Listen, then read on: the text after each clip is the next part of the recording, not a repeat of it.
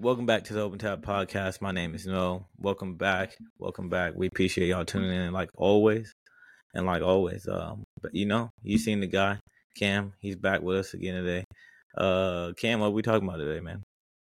What's good, Mo? Appreciate everybody tuning in. We got a little sports today. We're gonna move through some college football, some NFL, some NBA. Lastly, probably get to Messi. You know, you know your boy Mo loves some soccer, so we'll probably get into that right there at the end. Yes, sir. We gotta talk about him. We gotta talk about him. You know, he's in the U.S. now, but I don't want to get too heated about that just now. I got, I got, I got a hot take on that. So where, where are we starting it today? So as you know, we're five weeks into uh, college football. So I think we got about two more weeks until the college football playoff committee meets for the first time. I believe that's in week seven, maybe week Mm. six. Mm-hmm. So we're starting to get close to the halfway point of the season. So Dawgs still sitting at number one throughout the season. So where what have you thought about the Dawgs watching them through the first five weeks and got Kentucky coming up? Uh, me personally on the Dawgs, I have, I have been, I have been, I've a little bit been a little bit indifferent about them. They've we've had a lot of starters out for the past four weeks, so I'm still waiting for us to get healthy. Um, but I have enjoyed our rushing defense, our passing defense, and our DBs definitely need some work. Um, and Carson Beck definitely in this this um this past dub in um in Auburn, he showed me a lot. He showed me that um that those three years or two years, however long, it really did him the right way because he's really he really performed. He really showed up, especially on his first start on the road in in hostile environment. It wasn't the greatest, and those turnovers weren't his fault. So um so um I believe that that that that was just the beginning. Always you want you want to struggle early early in the season. If if that's where the struggle has to be, and as you get to the end of the season, you progress and get better. So uh definitely need to protect the ball some more because we could have had three turnovers in that game, and they scored on all the turnovers. So we didn't score on the if we didn't turn the ball over, then we would have been fine. The game would have been a blowout. We would have been won by twenty one. Yeah, I definitely think ball security was a huge one against Auburn. But what I've definitely noticed as the weeks have progressed is week by week, Carson Beck looks more comfortable in the pocket. Mm-hmm. I think early on in the season, he was trying to get out of the pocket really quick. If it wasn't his first or second read, he was on the move. But lately, I feel like he's been working through his progressions and been able to slide and move up in the pocket more and more Mm. comfortable week in and week out and not really Mhm. force things. Mm-hmm. Um, definitely think our pass rushing has been very, very bad compared to the last two years. Yep. Yep. Of course, it's not the defense, you know, that we had two years ago where we averaged like under a touchdown per game for our defense, but we rarely get quarterback pressure. Mm-hmm. It's almost We- like the quarterback just leaves the pocket, and then that's when we can get to the quarterback. Mm-hmm. So definitely think Mykel Williams is going to have to um, step up big time in order for our defense to be elite to where we want to be when we, especially when we move down our schedule and get to teams like Ole Miss. Mm-hmm. But before even thinking about that, we have Kentucky next week.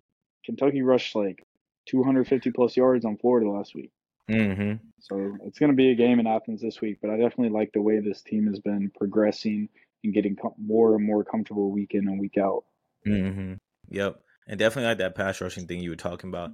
I really noticed that we don't every now and then, probably about twenty percent of the time we get pass rush with four. But most of the time when we get when we get pressure on the quarterback, we have to send an extra man, leave us in man coverage on the back end or or some type of zone or something like that. And that's how we get burnt.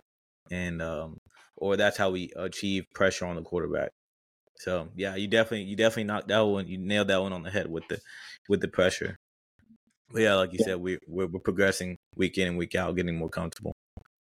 Yeah, the biggest thought I noticed against Auburn too was we were it was either over 75 or 80 percent on third down. I think it was like eight for 10 at one point in the fourth quarter, um, which is huge. Keeping our offense on the field is going to win us games. Yep. So definitely, I think that third down conversion rate was huge. That definitely showed um, leadership and poise by Carson to be able to, Mhm. you know, stay comfortable and calm in those situations to make throws. You know, Mhm. as we know, Brock Bowers is the best tight end. Definitely stepped up as Dog. we needed Dog. him to. But Yeah, definitely, definitely a great team win. I think I like the way we competed as well. We didn't we didn't get out of it and fold when we were down ten after Mm-hmm. the first quarter. hmm And this just and that also shows that right there shows a lot to the coaching coaching staff. Like, yeah, you can recruit, but can you coach? Can you get your can you can you be the uh, the leader or, or the coach? Can that coach be the leader that they need and point them in the right direction and get them on the right track? Especially when you had what 14 people leave from last year, something like that, something crazy, double digit numbers, and the fact that you come back and reload this year and and with all these young guys and have their and have a quarterback like this that hasn't started since he's been there three years, two, three years, three years, I think, and be able to go to uh, um go to hostile environment and pull out a dub no matter how ugly it was. So Yeah, yeah, I agree. So moving on from the number one ranked team preseason to moving on to an unranked preseason team, we saw Colorado kind of make the top ten or the top twenty-five for a little bit. They Mhm. struggled the past two game entering conference play. What have you thought about their Cinderella story to start the season until they enter their conference play? Hey, hey, we coming, we coming. That Don't man, say D, we. Don't say we. Hey, hey, hey! I love, I, I'm, I love, I am, a, I am a Georgia fan, through heart and heart. But I just love college football in general, and and I love to see stories like this, especially from the coaching perspective. I'm a, I want to be a strength coach, and just the passion that he brings to the table, as well as the player coach mentality of actually being in the shoes of all his players and bringing that to the table, especially with, um, um, especially the untypical like Hollywood type of person. Like you expect him to not be a very good coach or not know how to deal with certain moments in facing the media or or it's not know how to carry himself in a certain type of way. But he's really done that to to the best of ability and and excelled and and really doing and doing all of his players the right and really taking college college football to a whole nother level. Like it's crazy. He's crazy. But yeah, but yeah, uh they are coming. They are definitely coming and I expect I expect like he said earlier, they're eight to ten players they're what six what do you say, six eight players away from being from being there and that's all on the defense line and that's all on their linebackers. They have they have specialty players that can play ball. Um, but yeah, they're they're DNs and D tackles and linebackers definitely an upgrade.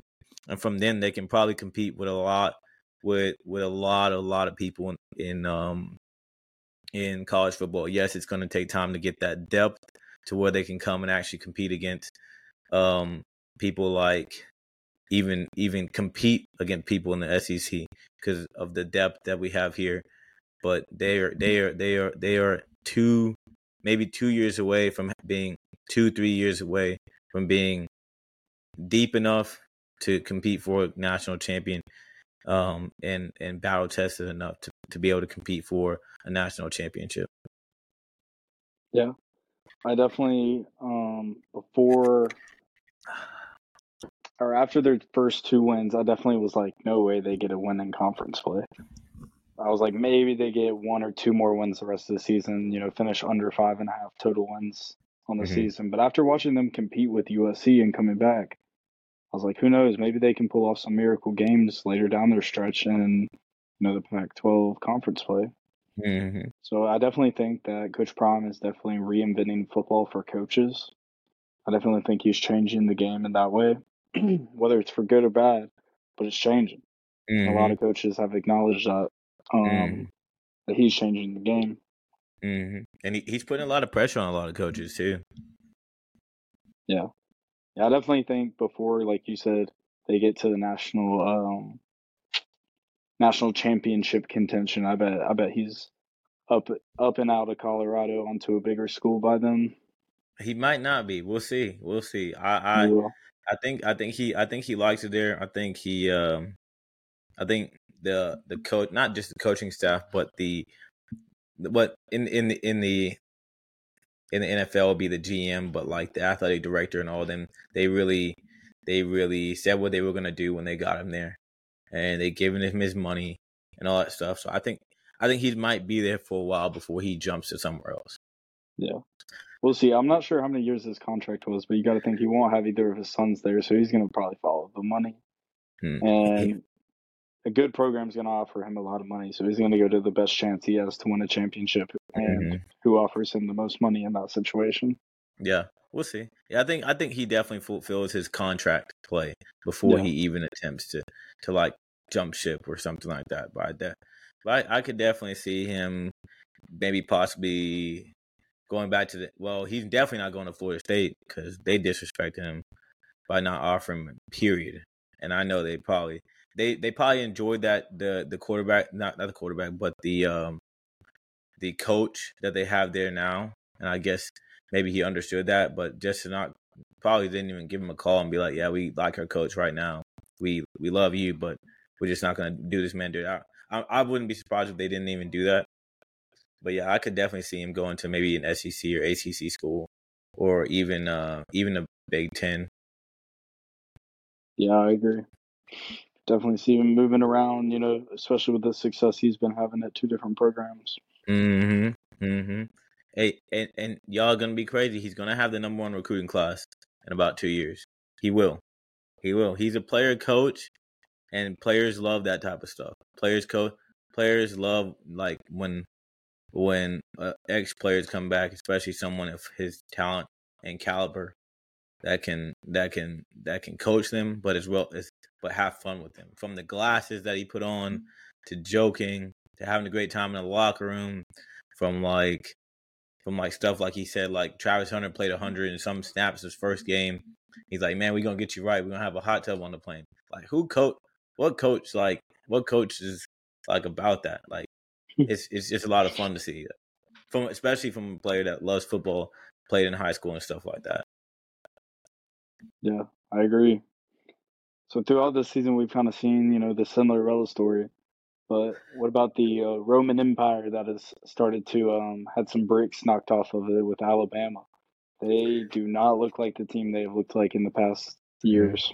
I credit that to um, Nick Saban because you have Nick Saban with such a well, such, such a, a savant, and he's crazy about the game of football, and he's had all these coaches in the past ten years, and this is just a, this is a matter of not just coaching, but but also recruiting as well. So like when you coach all these Padawans and all these and all these followers, and they end up breaking off after so many years, you you you stretch that good coaching out to all these different trees and all these different places around the country to where now all these players they don't have to go to Alabama now. They go to Ole Miss and get coached by someone who learned from you. They go to Georgia, somebody who got got coached from you. Then you got then you got all these different other coaches all around um, the country that have learned from Nick Saban, but author, but also put their different spin on it. So Yeah. therefore, so therefore, your coaching, it- the, the, the them type of recruits get split it off into all these different conferences. So now you've got you've got you gotta you gotta compete some more, and it's hard to get those those those five star. You got it's five, it's hard to get those two deep five stars at every position now.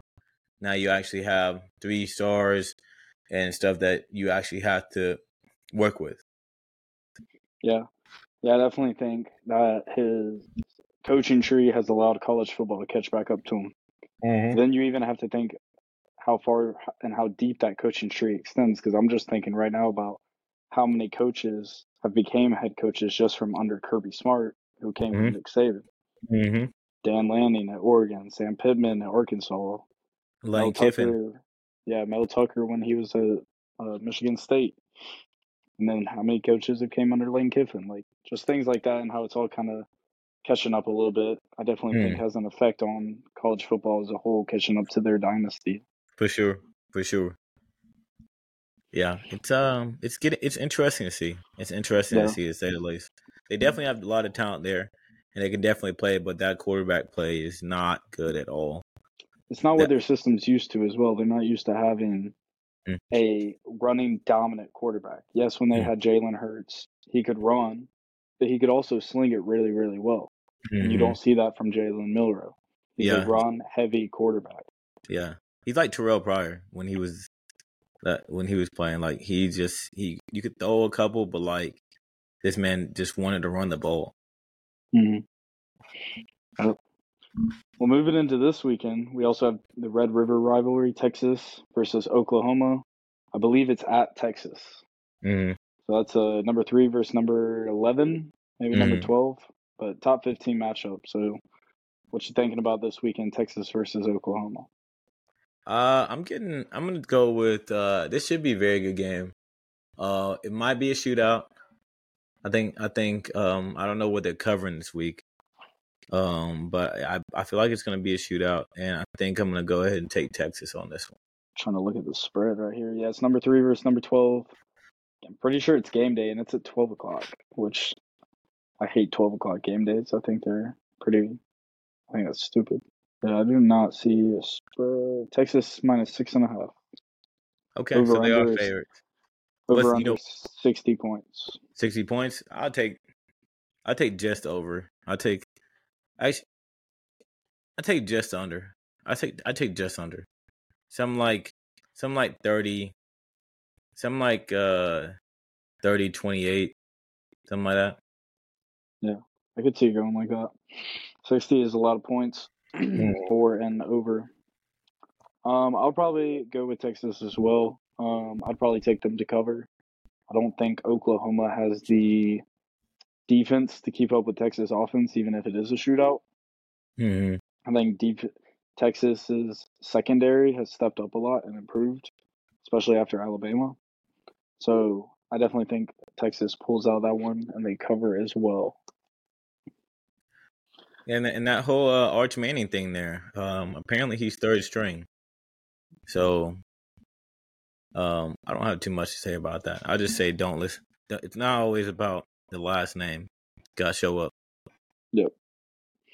So, like we said, five weeks in, what has your overall take been on this college football season through week five compared to maybe the last couple?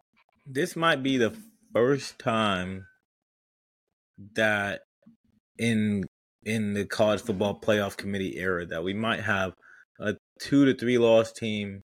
We might have we have might have multiple two loss teams in the playoffs, depending on how this goes. Because everyone's not really, they, no one's really found their niche. No one's really found their what their identity is.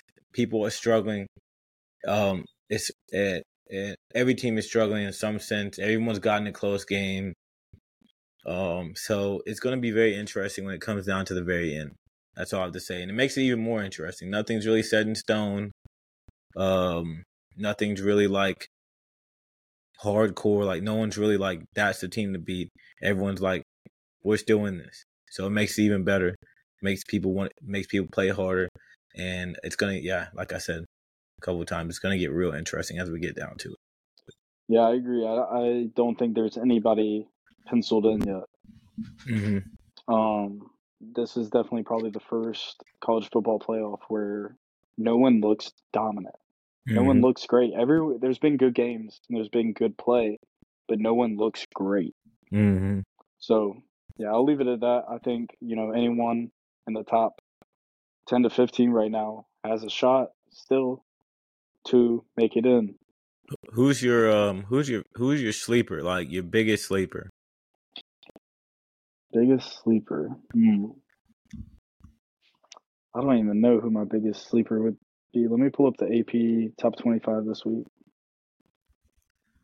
Uh, probably my two my two biggest. I'll go first then while you get that list out. I'll say my two biggest are Michigan as well as Florida State.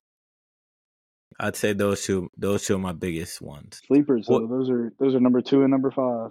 Undefeated. Yeah, I mean, I feel like they're sleeping because no one's really paying attention to them. No one's really giving them any type of any type of like like no one's giving them any type of flowers for how they played. They also have not not just because of that. Michigan, they actually have a quarterback now. This quarterback has what? This is their first actually um, recruit as a quarterback since Jim Harbaugh was there. He's always always like had transfer portals or veterans or stuff like that. Uh, so this is the first time they've actually had a quarterback that's been there for for multiple years that they've actually recruited. So that's what I like, and they and they actually have people coming back, three year starters from last year, come back on that defense, or excuse me, two year starters, I believe. and they and Florida State. I like both of their receivers. That they have some really really big receivers, and I like that quarter. And I like the quarterback. He's been there for multiple different multiple years. He's endured the pain of going through multiple different head coaches, as well as being basically bullied. He's had no offensive line for a lot of his career in college football. Um, he's and he's really and I I feel like he's an underrated quarterback as well. So the, that's why I picked him as my two sleepers. Um, not really sleepers, seeing as they're in the top five, but just people that you should look out for that don't need to go under underrated. Yeah, I would probably say on my end, whoever wins the Duke UNC game. Mm-hmm. I know, I know we have Florida State. I know we have Notre Dame in the ACC, but I think those two teams play tough, and I think Yep. North Carolina could really pull out of the ACC and win it. Um, Florida State has a lot of flaws. I think they're beat- beatable, just like any team in the country. Clemson showed that. So, you know, Clemson has a scholarship kicker, and they win that game. Doesn't go to OT. So Yeah, if they don't do a lot of stuff in that game, that, that game was one of the worst endings I've ever seen from Clemson. She, I got me sick trying to watch the end of the game. I like watching football, and and and that end of that game, Clemson did not do it right. Yeah, they have a young quarterback. He didn't he didn't know a little bit of what to do. They let the clock drain out. Didn't even spike the ball to take a shot at the end zone. And then on fourth and one, fourth no third and one, they decided so a bubble screen on the outside.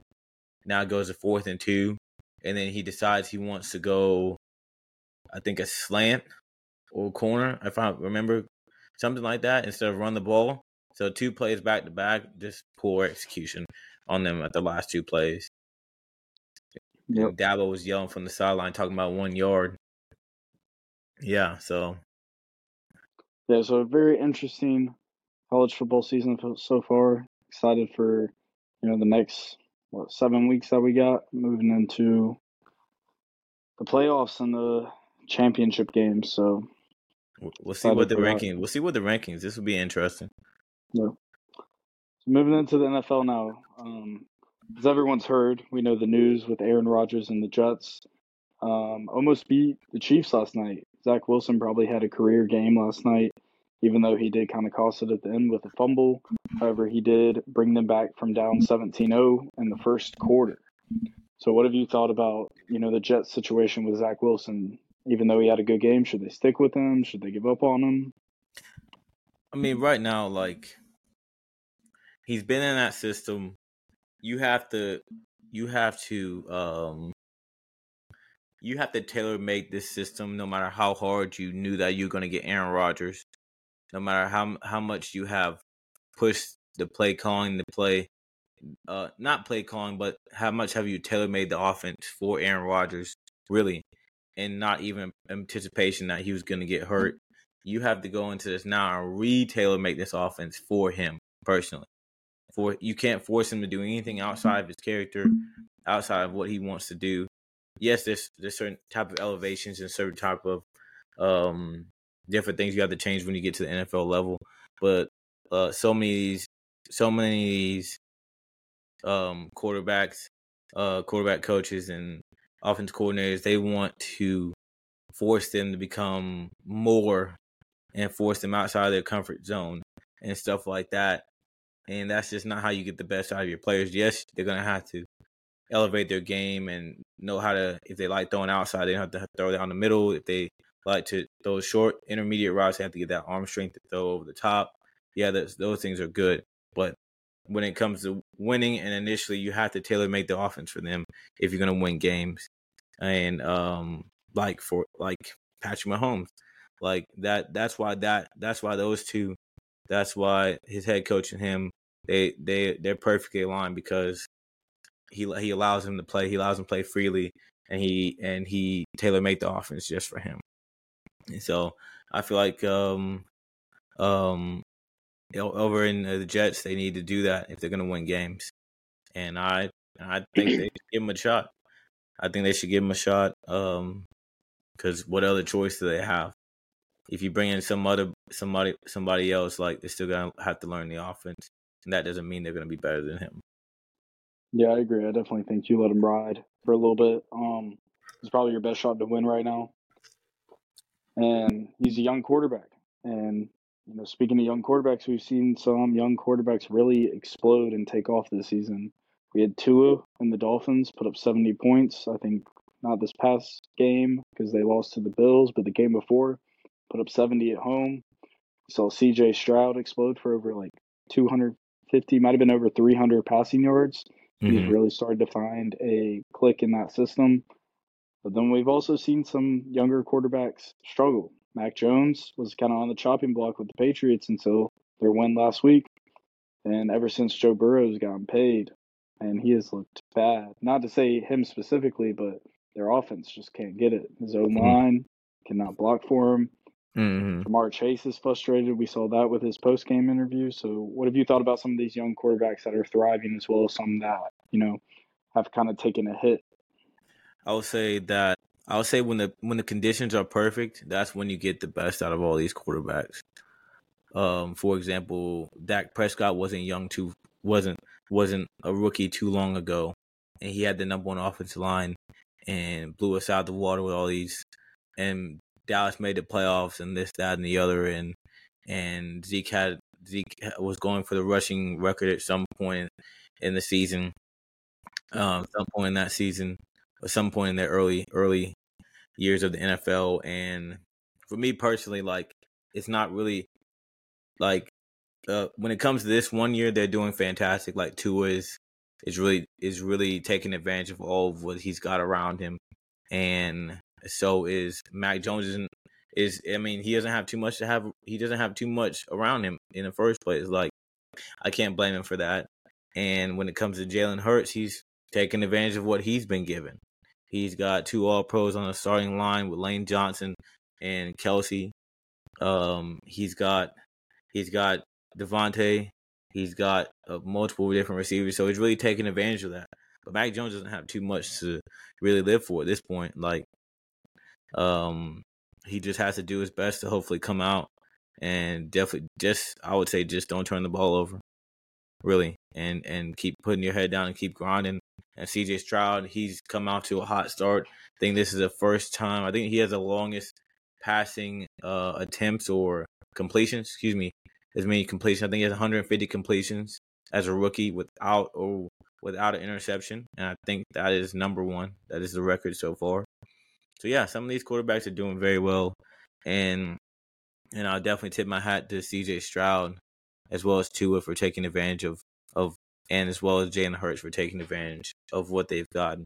But like I said, whenever when when when all these go when all these people go away, um, it in in Philadelphia and and Miami, when you don't have when you don't have track speed on the outside, and you don't have the bet and when you don't have uh, Raheem Mostert in the backfield, track speed, and you don't have AJ Brown and DeVonta, when you don't have those people, when you don't have Lane Johnson and, Kelce, that's when we will actually know what type of quarterback, what type of leader you are from um, down the road.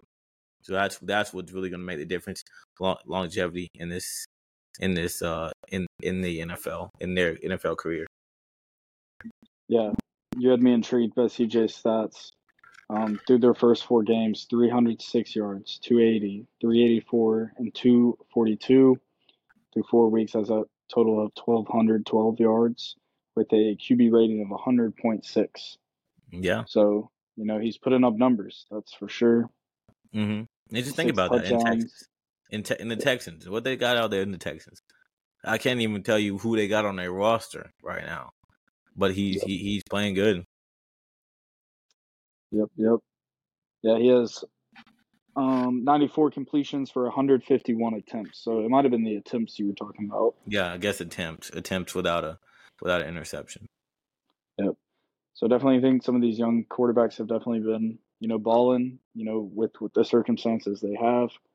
Um, but we've also seen a slip in a dynasty, just like we have Alabama in the college world. We have seen a very poor, struggling Chiefs team that has sneaked some wins out. Mm-hmm. Um, we do know they lost week one to the Lions, a program that's really turned themselves around, reinvented themselves with Dan Campbell heading yeah, they coming ship. too. Yeah, but we have seen the Chiefs, you know, start to slip. And are they Mhm. still the dynasty of the NFL? Are they still the favorites to win the championship after the Mhm. recent struggles we've kind of seen with them? I mean, last night versus the Jets, they were up, I believe it was 17 0 in the first quarter. 1st Mhm. quarter. Only scored two field goals the rest of the game. It was tied up 20 to 20 sometime in the fourth quarter last night. So, what do you think about the Chiefs? Are they still the favorite to win the Super Bowl? I say as long as they got that, as long as they got that man in the backfield, Patrick Mahomes, I feel like they should be the favorite. Um, they struggled earlier last year, and they came in and they turned it around. And I feel like no matter what Patrick Mahomes is going to give us, give us uh, like who he is.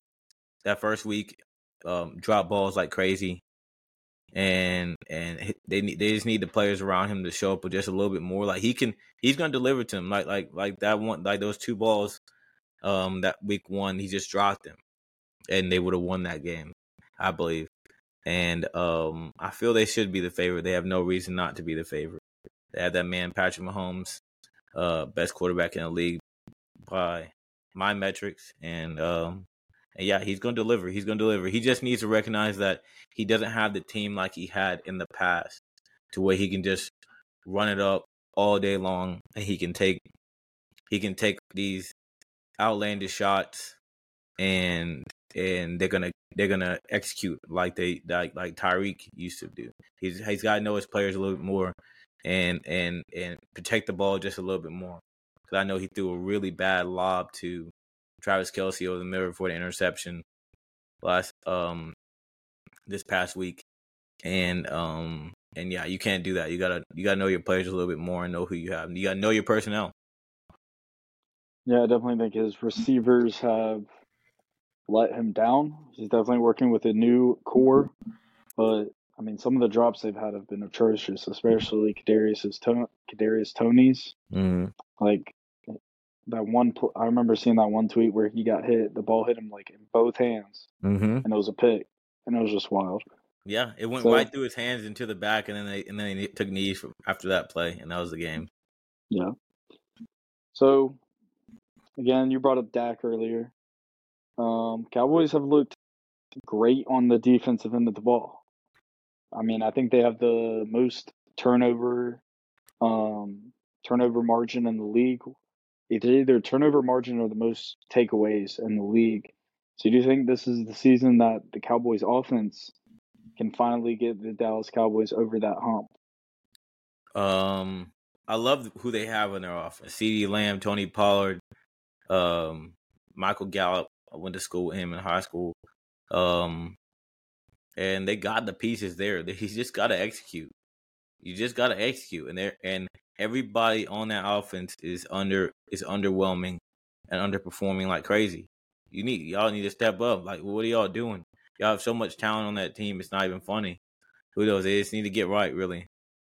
Like, and on the defensive what on the defensive side, keep doing your thing. Keep doing your thing. That's all I have to say about that one. But until they show me, I will not. I will not care about the regular regular seasons for re- regular seasons is just for show. You got to show me something in the playoffs, and they haven't done nothing. As the as the record shows, they haven't done nothing in the playoffs. Yeah. So interesting NFL season so far. Excited to watch the rest, see where that takes us.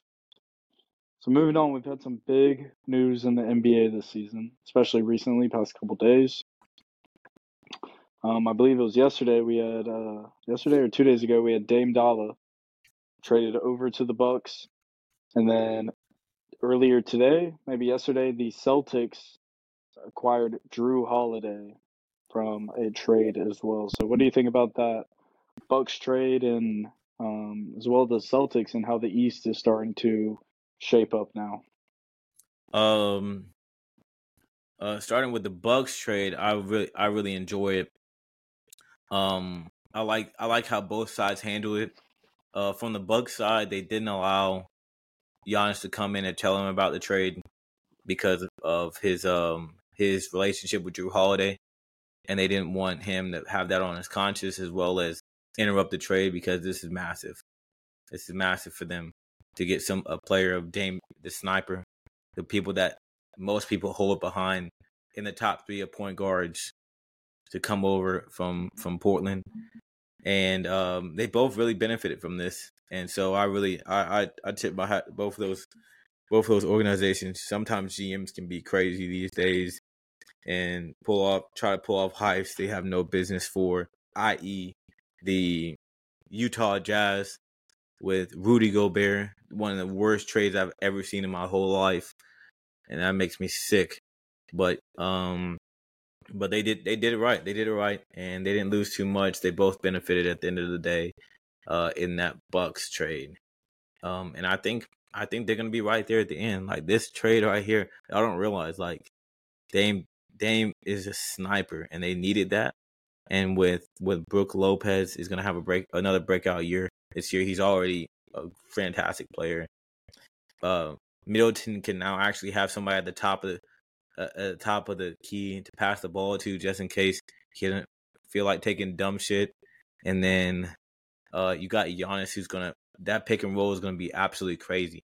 And out for that, if if if Giannis gets the gets the pass over the top, he's a pass. He can pass. So therefore, people like Brook Lopez with a dunk on the backside block or with a shot, and Patrick Mil- and if Milton can can catch and shoot, it's gonna be crazy. It's gonna be crazy.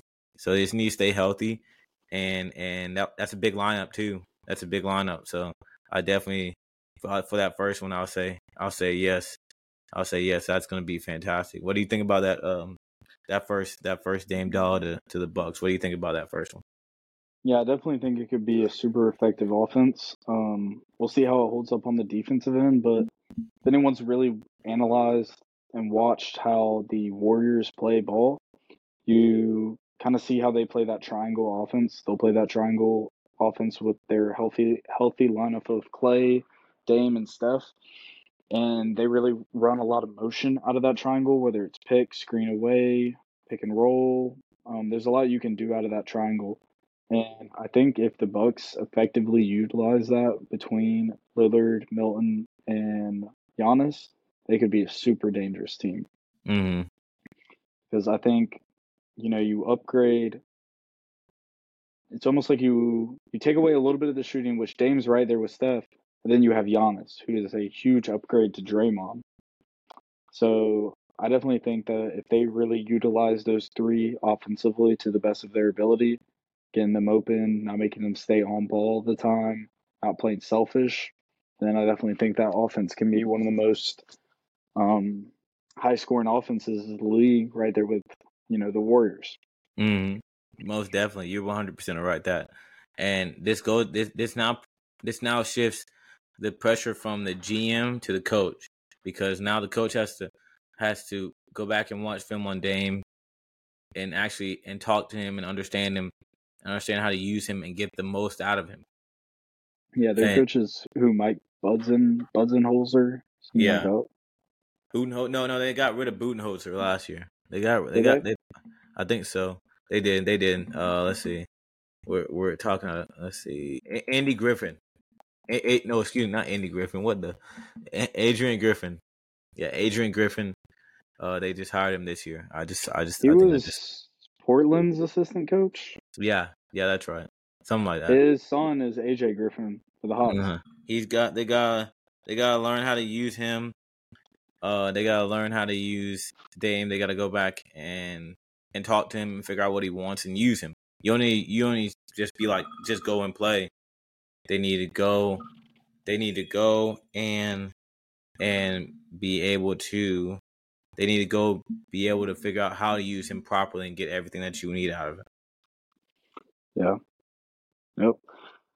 Well, my Celtics, man, man, they got a they got a point guard. I think they got to upgrade at the point guard spot from Marcus Smart. Um, I definitely think Jrue Holiday is more of a offensive threat than Marcus was. Um, I definitely see him thriving in our system.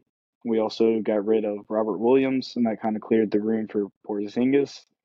So I definitely think we had some upgrades there. I definitely think Porzingis brings an offensive side to us. Not necessarily that we needed, but it gives us a paint presence on the offensive end, which I don't think Market or Al Horford provided at all for us.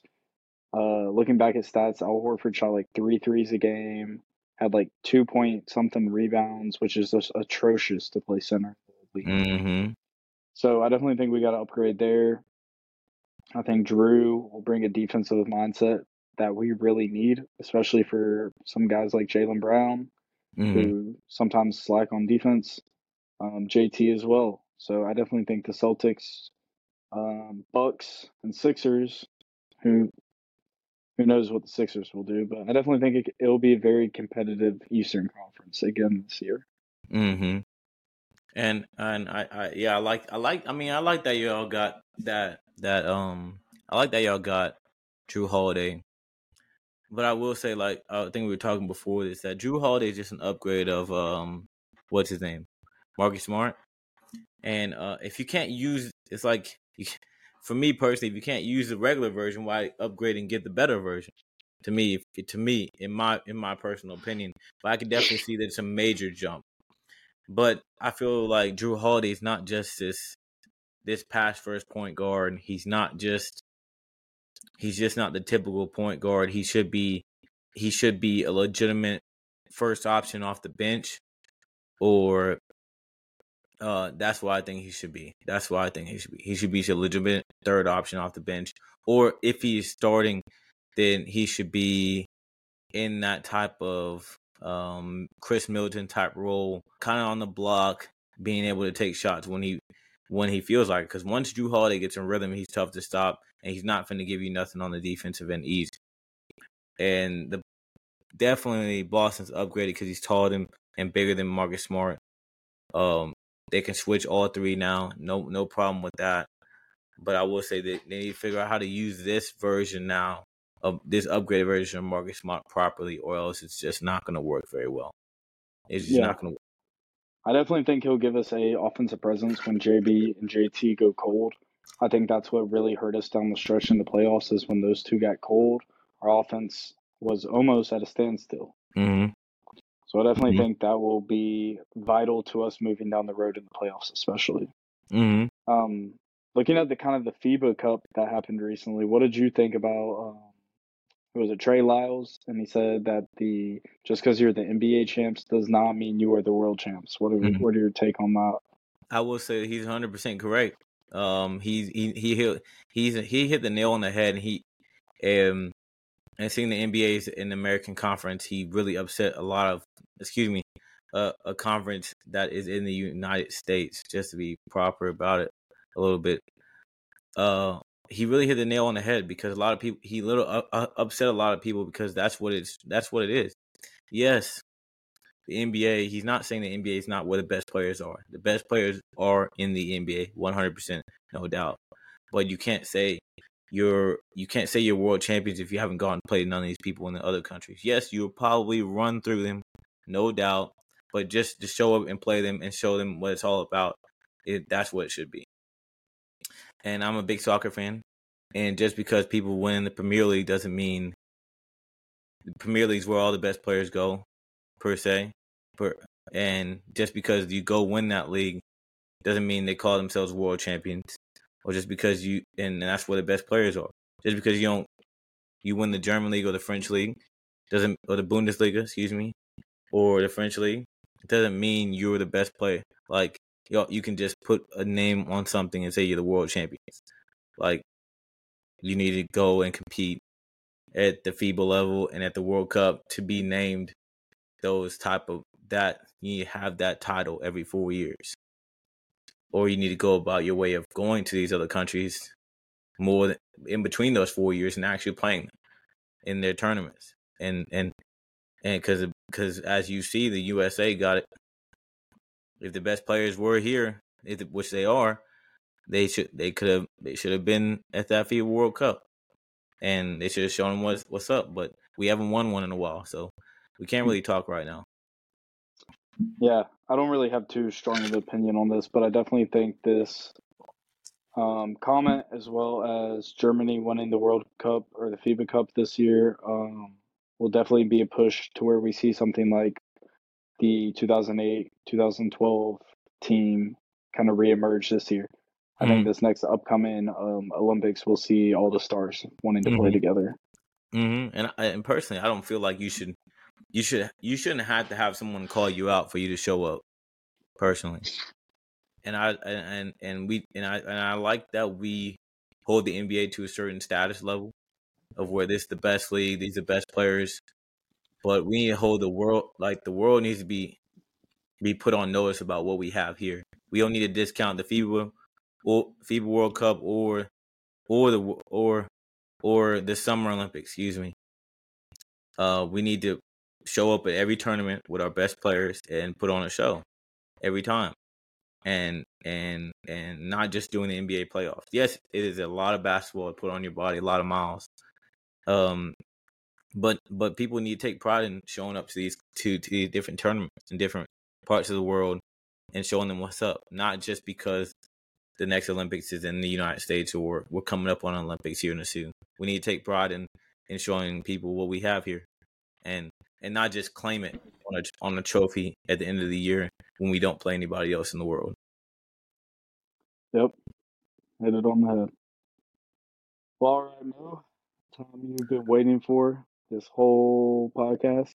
You can go ahead and take us out on your Messi rant because I don't know nothing about soccer. So, Oh man! yours. First, I want to say uh, I I want to shout out to Messi. Uh, we appreciate I appreciate you coming over here and showing us what it's all about. Um, really, So, is this is this about to be a uh, he didn't play in Atlanta? No, he did not play in Atlanta, and I was about to buy tickets, so I'm glad I didn't buy tickets. Um, it's not about it's not about to be it's not, we're not about to talk bad about Messi. He's he's he's the undisputed goat. Uh, I just heard they just put him. Uh, they just named a word in the Spanish dictionary about him. Like, but there's been a lot of talk about him. We're going to couple hit a couple nails on the head here real quick. First, I've seen so many videos about about people people will literally go on the street and ask about well before he got here they went on the streets i saw multiple different things where they where they went to people that lived in the united states and they asked uh, what do you think about messi? and they had no idea who he was. And that just shows a level of ignorance that we have here in the united states that we don't know who of the best players of all time is soccer. Soccer one of the best one a worldwide sport is. And that just really that really upset me. I i, I I got I got a story about that though, because I roomed with someone from Australia this summer, mhm, and they don't know no football players, yeah like no NFL guys. So it's just it's just a culture thing, I think, as well. Like soccer is nowhere near what it is in America as it is Yeah. in Europe.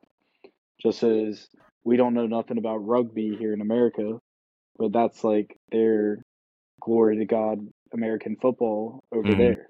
hmm hmm And I feel like it go it goes both ways. It definitely goes both ways. When you come over to the United States, indulge yourself in the culture of the football and all that other stuff, and being able to know worldwide. But it definitely shows a little. It shows our it shows our ass a little bit that we don't know about this worldwide sport. That that that even people like Christian Pulisic, one of the best um one of the best soccer soccer players on Team USA, he went over. He played in the Bundesliga and then he's now in the European League. He didn't play here in the MLS, so it just it just shows it just shows a little bit of our ass a little bit here in the United States that we don't know who one of the greatest players of all time is. If you don't know nothing about him, the fact that you that, that you haven't even heard of him, it's just it just uh, it upset me a little bit. But nonetheless, he's here and he's playing and he, and he's showing us what's up and he's he's been he's been he's been racking up goals. He got hurt a couple weeks ago and so that's fan that I love it here, and I'm and I hope I get to see him here soon in person because that is really that's really that's really a treat.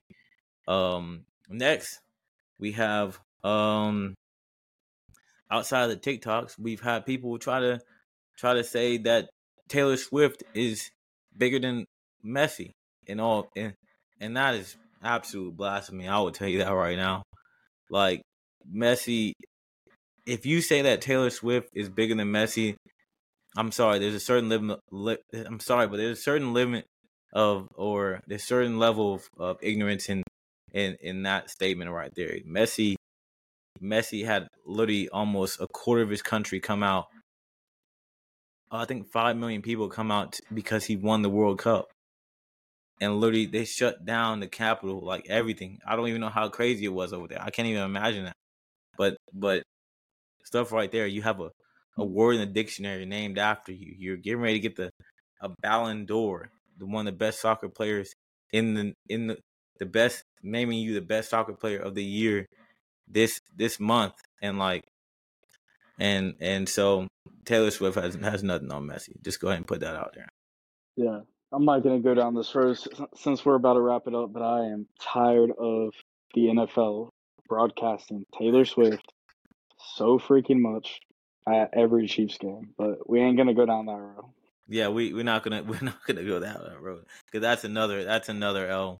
I'm just trying to watch football, and Yeah. and there was another thing that It's like, like after tick- every touchdown and like Travis Kelce didn't even score. It's like what? yeah, yeah, and literally like the like the prices of tickets have have have like doubled because she's gonna be there or something, not double, like uh, something like doubled or or Yeah, it was like two whatever. hundred percent. yeah, like something went up because she's gonna be there. Like, like you really gonna punish the the football fan for coming to a football for a football game just because Taylor Swift is there? Come on now. Yeah, they did a whole pregame show explaining also to Swifties what football is like, and I was like, oh my god, dude. This is it's ridiculous. It is Yeah. absolutely ridiculous.